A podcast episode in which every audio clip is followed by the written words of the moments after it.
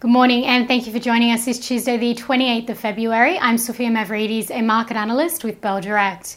Well, US equities closed in the green overnight, trying to recover some ground after Wall Street had its worst week of the year.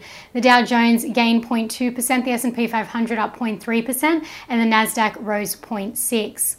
These moves came as Treasury yields eased following a jump on Friday. So we're seeing a renewed focus on inflation and again seeing rates driving equities. Investors are also looking ahead to another week in retail earnings.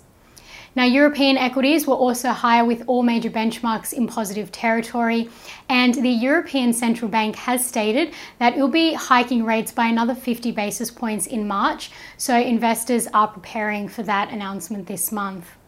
Locally today, the Australian market is looking to start the day higher. The SPI futures are suggesting a rise of 0.47% at the open.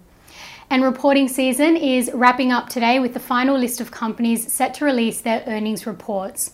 Now, some of these companies include DGL, Mach7 Technologies, and Tyro Payments. So, with one day to go, this reporting season, we've seen 268 companies report their earnings. 80 of these beat expectations, 107 were in line with expectations, and 81 companies missed expectations.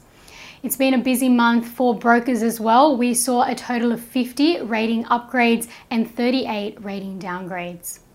And keep watch of the stocks going ex dividend today, as this often sees their share prices fall as investors take their profits.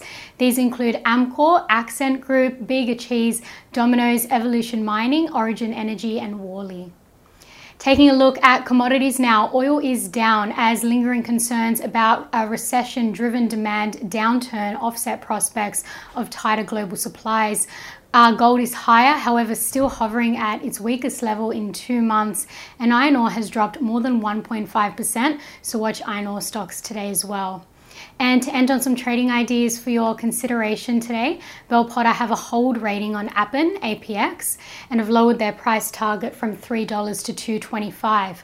The company's 2022 revenue fell 3% to 388.5 million US dollars, which was slightly below Bell Potter's forecast of 393.8 million US.